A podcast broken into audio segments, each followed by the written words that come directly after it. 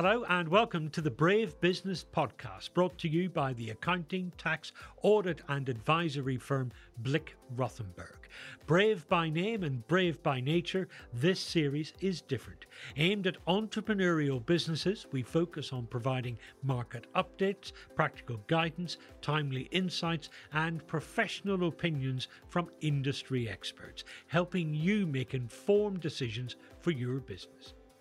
I'm Declan Curry, journalist and broadcaster. Today we ask if and when you should sell your business, and we'll look at some of the big questions who might buy it, how much you might get for it, and what are the tax and legal considerations that you need to keep in mind. Sharing their expertise on this from Blick Rothenberg, its corporate tax partner Rob Goodley, and our guest is Phil Ives, who's started and run a number of companies himself and is now a business advisor at Bean Partners. Gentlemen, welcome to our discussion. Rob, I'll come to you in a minute. Phil, let's get your story first of all. What's your background? What's your experience? Tell me about yourself. Okay. Um, first career actually was in the arts as a struggling actor and writer. And in one of my jobs uh, to pay the mortgage, I fell into uh, B2B media, which is a grandiose way of saying conferences and exhibitions. And my role essentially was as a researcher, a business researcher. And that was my journey to fall in love with the world of business and actually ultimately believe there's more creativity, uh, opportunity in the world of business than there was for me in the world of the arts there's a whole other series of podcasts to be done on people who ended up doing what they're doing yeah, entirely by accident. I would have shot myself as a teenager if I'd have thought I'd end up where I am now, but uh, it's so much more gratifying and fulfilling.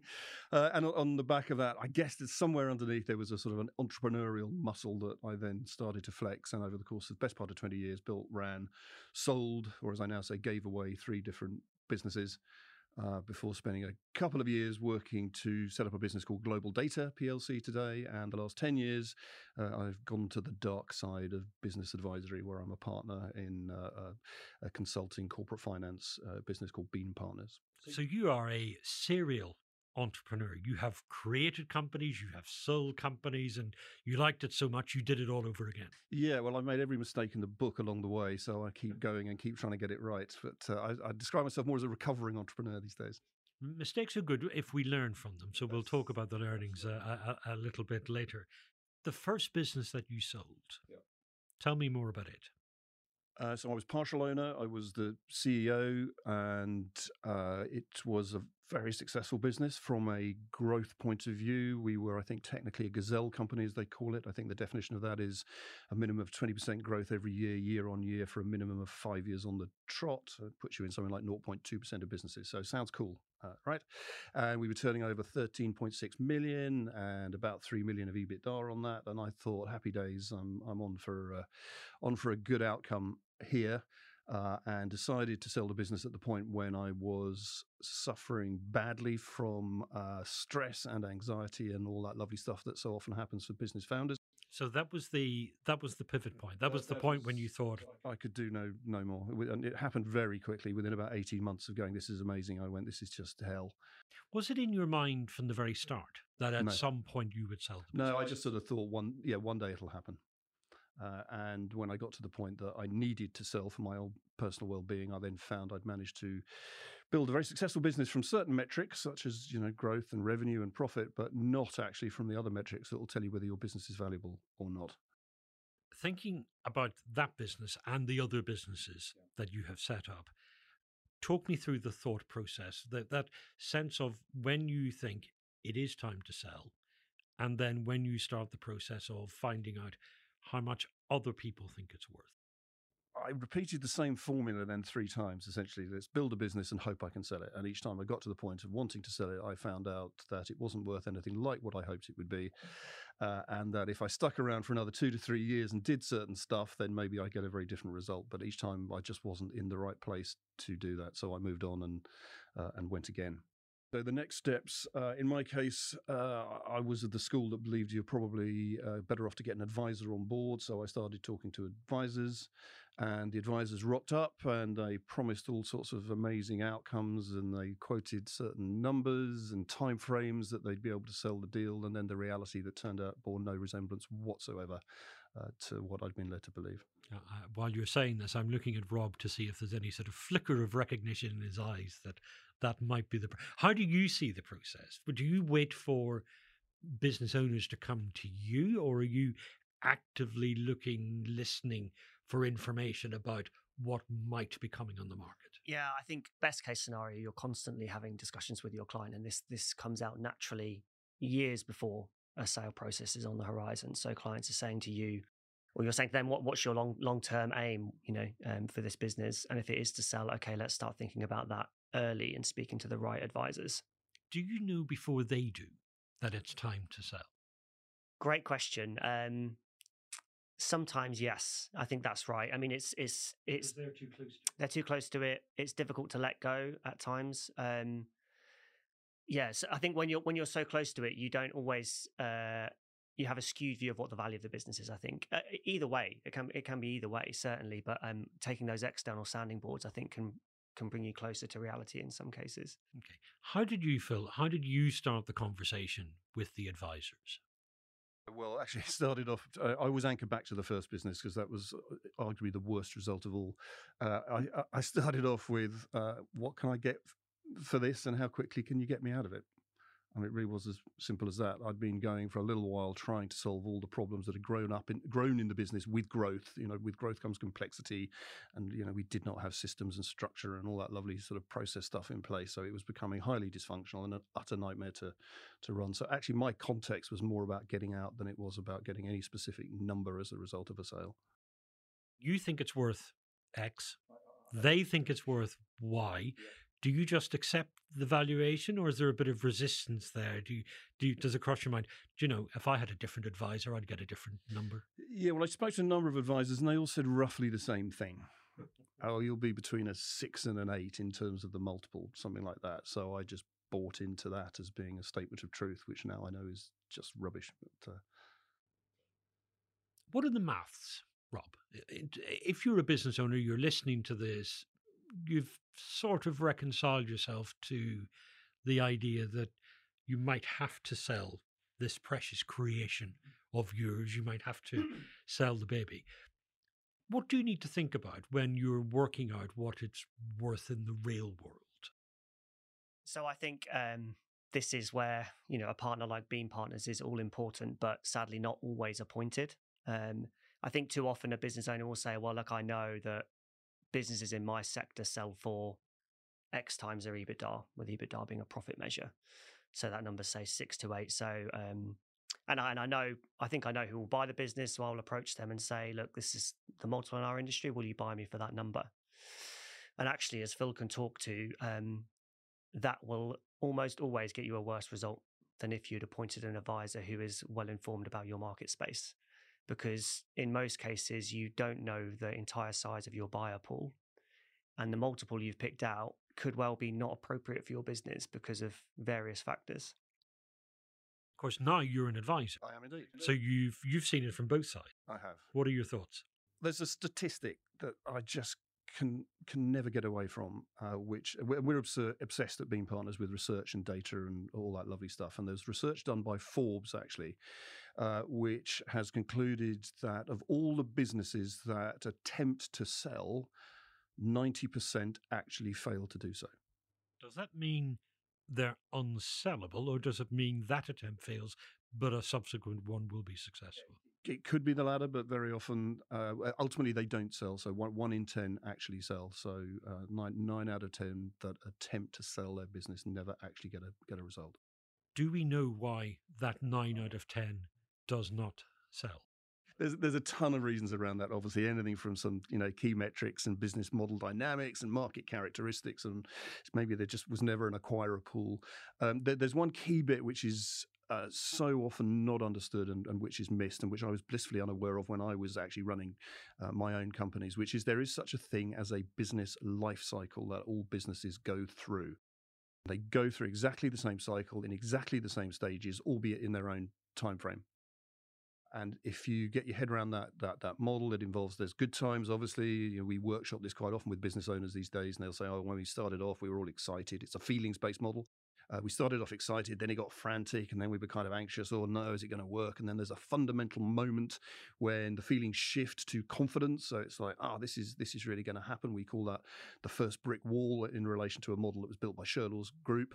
Uh, and then off we go into the good times, happy days, good, strong, steady, incremental growth. And then you hit a moment of, wow, this is just amazing, euphoric payback kind of thing. Everybody we hire is a superstar, and I can leap tall buildings in one go, and I can do no wrong. And unfortunately, that bit doesn't last very long uh, because usually we then head off into the, a stage called frustration, uh, which is something to do with the fact that the business is now growing really rather quickly, and with growth comes complexity, and the systems and structure and processes that I put in place right at the start are no longer fit for purpose. So inefficiencies are growing, and the profit goes down, and now people are moaning around a place. The BMWs, as I used to call them, the bitches, moaners, and whiners who start talking about the fact that things aren't going as well as they used to go in the old days, and on we go. You know what? It gets worse. Uh, in my own case, and I'm very happy to admit this, I ended up on antidepressants because the stress that came with trying to keep this beast going uh, was serious. And there'd be days I literally couldn't drag myself into the office, and it gets even worse from that. And you hit a moment in the model which is called the second brick wall, which is a moment of fundamental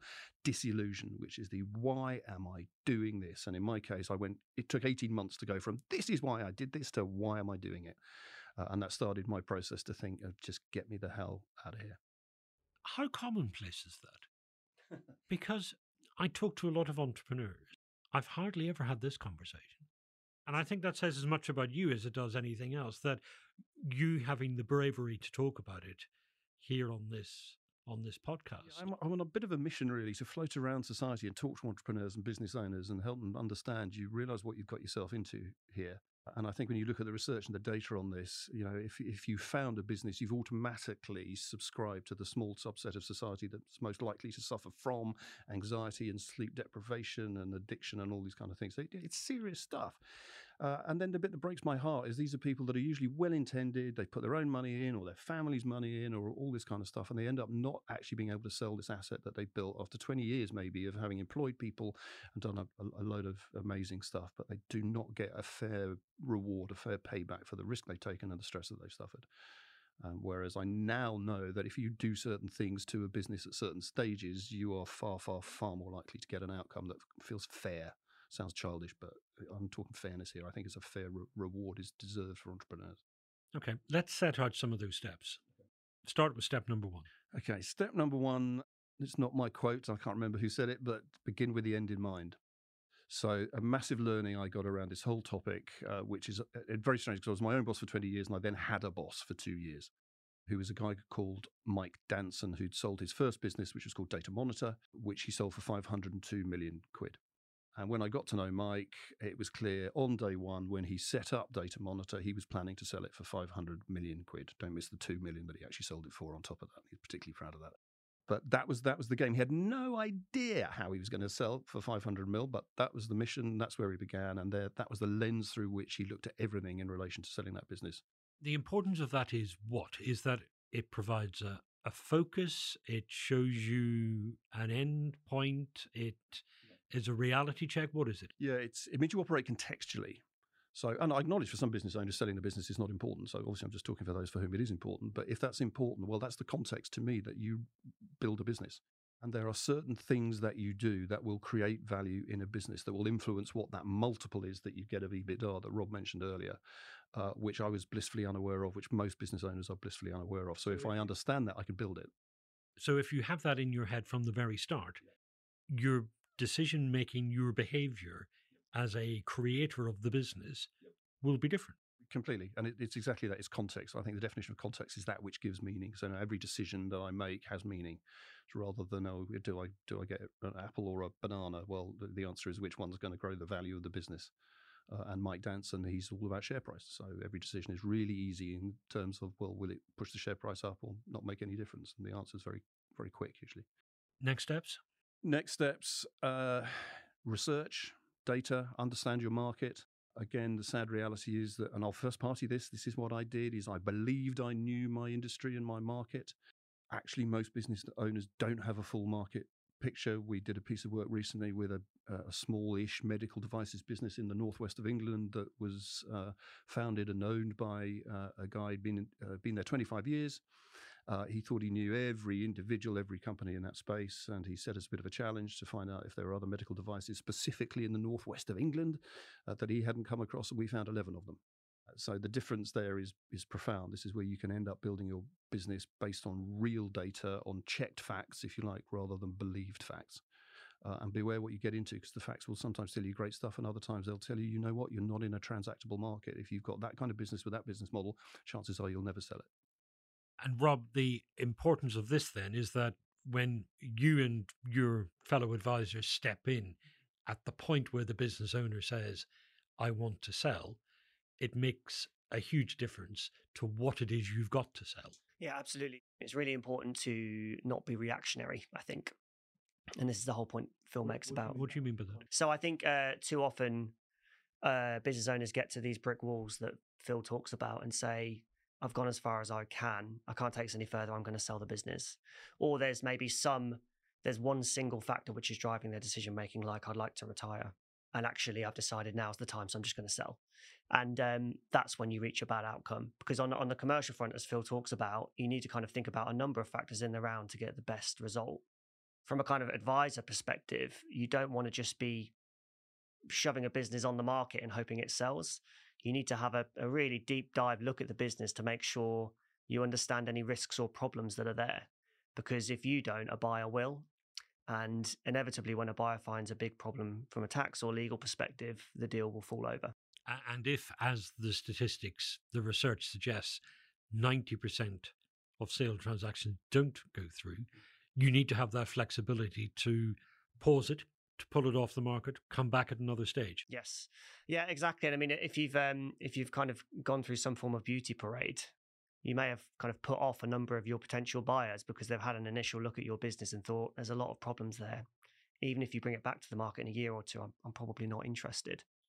In that early stage of preparation for a sale, mm. what are the tax considerations that should be in your mind? Well, I think I always say to business owners that um, you know you should work with a corporate finance advisor to help you with the headline figure. Let's get the biggest number we can for your business, but then recognize that tax is going to be the biggest cost to you. So what is what is the tax outcome you're going to get on the sale of this business? And inevitably, owner an owner will say, "Well, I'll pay capital gains tax at ten percent or twenty percent or, or whatever." And I'll say, "Well, do, do you know that for sure?"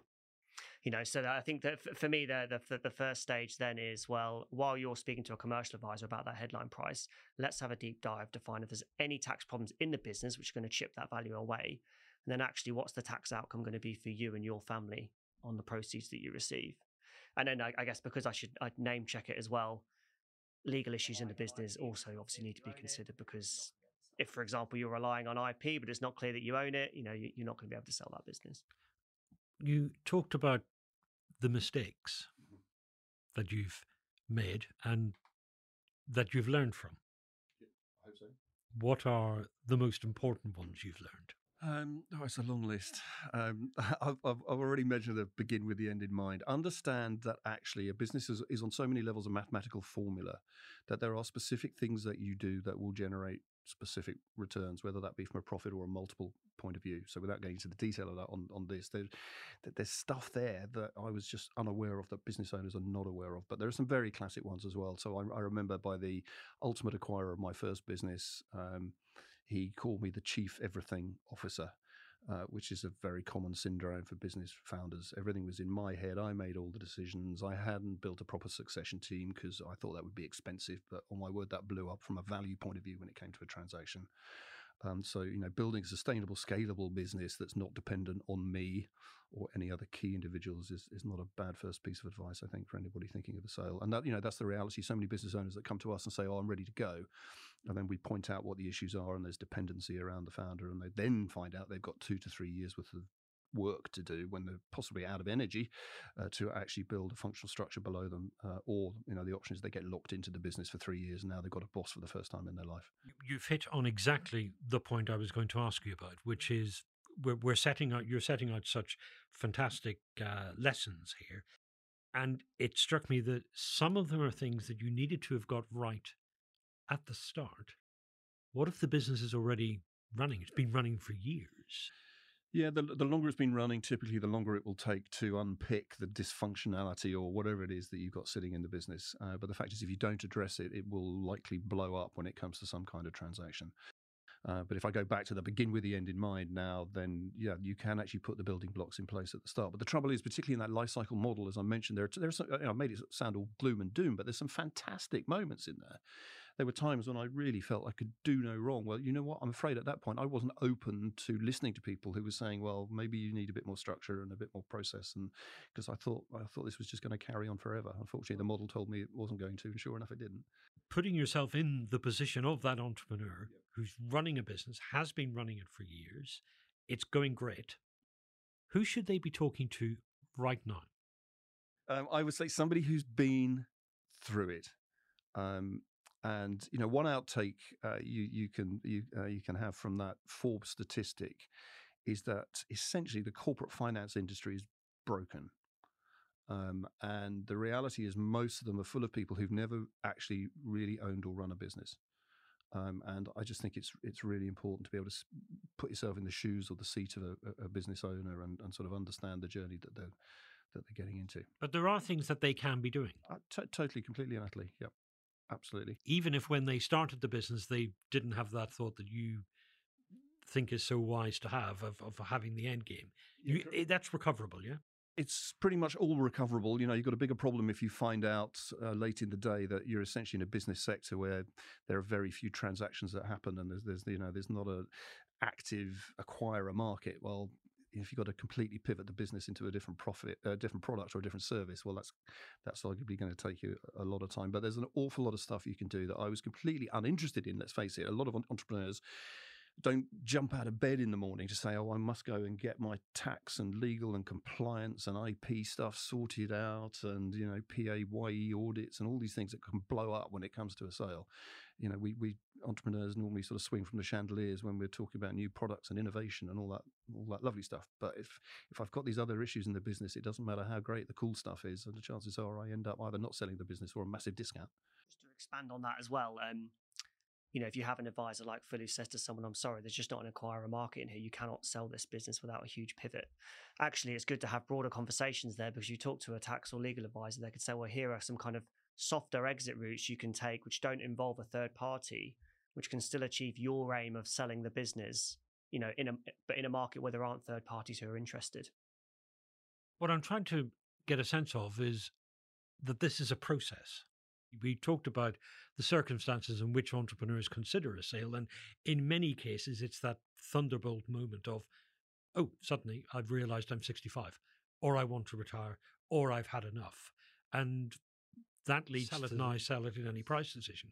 What we're discussing here is a more methodical, long running process of keeping the business fit for sale at the most advantageous point in the future. Is that right? That's exactly right. And it's very easy as an entrepreneur to fall in love with your your business. You know, they always use the language, "It's my baby, it's my baby," but unfortunately, they fall out of love with their baby at some point. Mm. Uh, but the, the, the, critical word for me is options. You know, because I'm doing it now. You know, I'm, I'm, a partner in a business. We have a three year plan to sell the business and all those kind of things. What I want at that point is is every option available to me. We might love running the business so much at that point that we decide not to sell it great.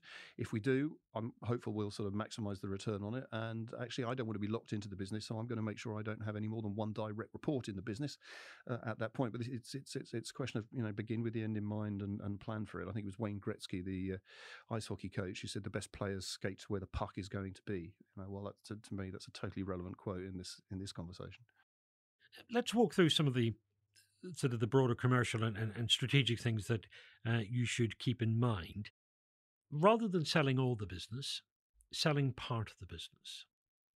Talk me through that.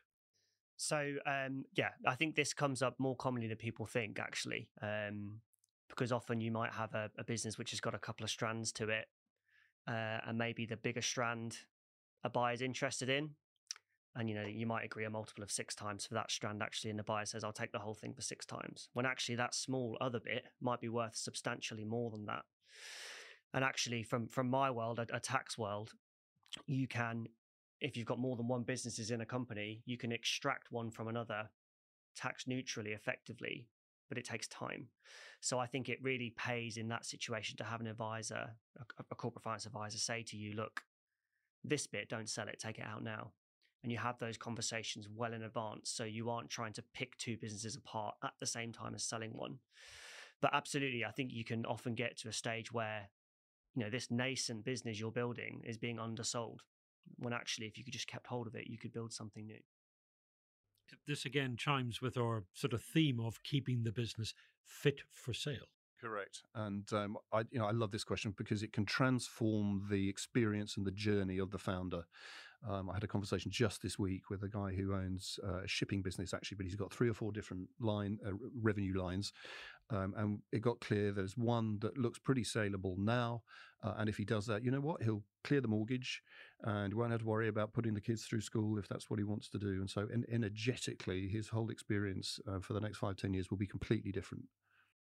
Flip the timescale around. Rather than talking about an entrepreneur, about company owner selling the business because they want to sell it at that time, what about when a sale comes on the horizon because somebody wants to buy it? Either the buyer approaches you or there's some sort of opportunistic circumstance where there is a buyer where there wasn't once before. Okay. Uh, and, and that's obviously very common. Um, and uh, I, on some level, give you the same answer, which is if I've been building this to sell and I know what I want to sell it for and to who, then I can look at any opportunist approach that pops up within context, as opposed to the reality of what happens, which is suddenly go, oh, here's an interesting shiny thing. Let's talk about that. And very often the conversation will develop and actually not turn into anything whatsoever. And then the business owner turns around and goes, oh, damn, I was distracted for six months there, and now the wheels are coming off the core business, and now I've got another year or two to get get it back on track. So, you know, having that plan in the first place means that you can look at any opportunity with, with context. And again, this reinforces the idea of knowing the marketplace, knowing who the potential buyers might be and where they might emerge from. Yes, exactly. But I think there's there's even a, a further step to that, which I'm sure Phil will have a lot to say on, which is what's the value of your business to those parties? So it's very easy to say, well, I know my business and I think it's worth X but there might be some really huge strategic value in your business to somebody else, which means it's worth a lot more than that. So it's not only knowing your potential buyer pool, I don't think, it's also knowing what they need in their business to be a success. Yeah, this is one of my favorite conversations. It's uh, when you really lift the lid and go digging in a business and you try and identify what are the real assets that they've got. This is you as an advisor. Yeah, this is us as an, uh, as an advisor. A lot of businesses have got assets. They don't think of them as assets. They just built something that they need in order to run their, their core business. But sometimes that asset, they're not always there, but sometimes if you can identify an asset, you can then, as Rob says, you can look at that differently from the perspective of a potential acquirer uh, which can then leverage the acquirer's business, which then takes you into a whole different type of conversation. We sold a health tech business earlier this year. We were part of the beauty parade of other corporate finance houses. All our competitors had said, oh, you'll get between six and nine as a multiple. We said we think more is possible, not just in order to win the business, but actually we could see something sitting in the business that we thought was an asset that was highly leverageable for somebody else. And sure enough, we sold that business in March on a multiple of 21. And again, you see that with your outsider's perspective. It's not always immediately apparent to the owner of the business. Exactly. To come back to the research, you need a research piece at the front end. You know, the reality is most advisors will sort of throw your business into the market and hope there's somebody out there that's interested. We're proud how few deals we do because actually we turn away most approaches. And if we can do that research bit and identify the assets, you can then take a view and say this is not only transactable, but we can get ourselves into a very interesting conversation from a multiple point of view thinking about selling the business, getting the business ready for sale, and then firing the gun on the process. That takes a lot of time, attention, and focus. It does. And you know, I've never had a business owner say to me, I wish I hadn't spent so long building the value of my business. Um, it's always a different conversation. It's always, I didn't spend long enough or I didn't get around to it early enough uh, all those kind of things. Uh, and uh, you know, sometimes people say, "Well, how much time do I need to to put into it?" And I'm afraid I don't like questions that get an answer of "it depends," but I'm afraid it depends. So if you go back to the life cycle, it depends how early on in that journey you have begun to work on the value of the business. That means that when the moment comes to push the button and start a process. You are able typically to keep an eye on the business as it runs, whilst also getting involved in a, in a process. But it can consume you completely that process if you're not ready for it. But even if you have prepared as best you can for it, the sale process will still demand considerable bandwidth, time, focus, attention. It's a job in itself for that period. which could be a period of a few months. So, absolutely, if you're going into that process, I think you kind of have to have a look around at the resource in your business and say, can we cope with this? And actually, if we don't think we can, we need to bring some external help in because there's nothing worse than entering a process and things seem to be going well, but actually the business's numbers are going sideways. The buyer's seeing that, and then all of a sudden you're in that 90% case of, uh, of the M&A falling over. So yeah, it's, it's, it's a real challenge. And I, I, don't think there's many owners who would say at the end of a process, um, wow, that didn't take as much time as I thought it would. You know, it, it is all consuming. We keep coming back to this 90% of attempted sale transactions don't succeed. It does make you wonder why do it at all? yeah, I'm sure if you're one of those, it, it does. I mean, I, I, I did manage to sell my businesses, so unfortunately, I'm in the camp. But you're, you're in the ten percent. Well, I am. Although within the t- here's times. the second statistic the Forbes have got of those that do sell, seventy to eighty percent disappoint in terms of the result. So I'm in that group. Fortunate I sold, but you know what? It wasn't a fair reflection of the risk and the stress and the all, all the other stuff that you do. And all of this can be planned for. I'm not, I'm not saying it's a magic wand that just makes all of this go away. Um, but you can get radically different results if, if you plan for it based on real data. So you've got to do you've got to put in the work. You've got to do your research, do your homework, keep the business fit and ready for sale, and then be prepared to make that commitment of time once the process starts. Correct. And you know, typically you need a growth story. So you know, the business can't stop growing. If it does, you might, might just lose the sale for that reason alone. As Rob, Rob says, you know, if the numbers come off, well, then then we've got a different problem. Is there a good time to sell? Is there a bad time to sell? Well, in relation to the life cycle model that I referenced, there's definitely good times and definitely bad times. So when I was, you know, happy days in my business, you would have had to hose me down with a lot of money to winkle me out of that one. Two years later, I'm saying, well, would you write me a damn check for? Uh, you know, there's even in a small business, there could be millions of pounds at stake there. So yeah, timing, business timing, business life cycle is part of it. There's also the economic situation is another another factor. And I'll just add to that as well. There's a, connected to it is the um, tax framework um, because obviously, if you look at the situation we're in currently, tax rates are going to go up. It seems we don't know exactly when, but that should be something that comes into the mix in your thinking um, as part of the macro environment assessment, effectively. And the relevant taxes there are what? So really, you're looking essentially at capital gains tax. Um, if you're a non-dom at the moment, you're looking at maybe a, a big differential in what you might pay. Um, and uh, Labour have come out and explicitly said that if they come into power, they will they will get rid of that regime. So, um, oh, economic policy can change without the party in power having to change. We've exactly. seen that. Yes, exactly, absolutely. So, um, these are again external factors which should be taken into consideration. Looking at the state of the economy now, if you were thinking about selling your business, should you wait? It's obviously a very hot topic at at the moment, and it's one we're very tuned into. Uh, actually, we we observe a thing called an economic clock, which is a macroeconomic view of how things um, sort of unfold as we go, and um, we're in tune with what's being said at the moment. Economic correction till 2024. Uh, actually, I've got a slide I could show you that dates back to 2007, which said from a macroeconomic perspective there was going to be an economic correction between 2020 and 2024. So we're, we're, we're in that economic correction. And the different research and different data out there is a bit confusing. So on the one hand, you can look at the fact that $3.3 trillion of private equity money was not deployed between 20, uh, 2020 and 2022. You know, where's that gone? You might think that'd be, be ready to go. But actually, when you do the research around dry powder, as they call it, i.e. the, the capital, the VC and capital that is available to invest, that's 60% down on what it was a year ago. Uh, valuations are down, especially in the tech sector. There's obviously a lot of sort of very public stories at the moment uh, around that. But beware, drawing a conclusion from all of that, that you can't sell your business at a decent valuation. We've actually got more uh, mandates on our books at the moment, and none of those are being affected by the uh, economic conversation. Any of the businesses we sold in the last 12 months have not been impacted. Uh, by anything that's going on in the economy, so the, the fundamentals remain that if your your, your business um, fundamentals are sound. If it's a transactable market, there is always a high valuation to be to be had. But to use the state agent language, it's a buyer's market. From a supply and demand point of view, it's it's more it's more that at the moment. But you know, you can and you can look at this in different ways. If uh, if you're interested in acquisition, if you're interested in in buying, then this is a fantastic time. Well, that's exactly the point. We we remember we cast our minds back to the credit crunch and the recession that followed that. There was still an awful lot of M&A activity going on, a lot of a lot of acquisitions. Yeah, no, absolutely. And um, there will always be competition for good assets. So if you have a good business, there's always potentially a good time to sell because there are people that want to buy that business. And we shouldn't also forget that some businesses do well in a recession. Um, you know, for example, there's a number of fast food restaurants I think are doing particularly well at the moment. So there will always be winners and losers. There's not just losers in, in any any economic situation.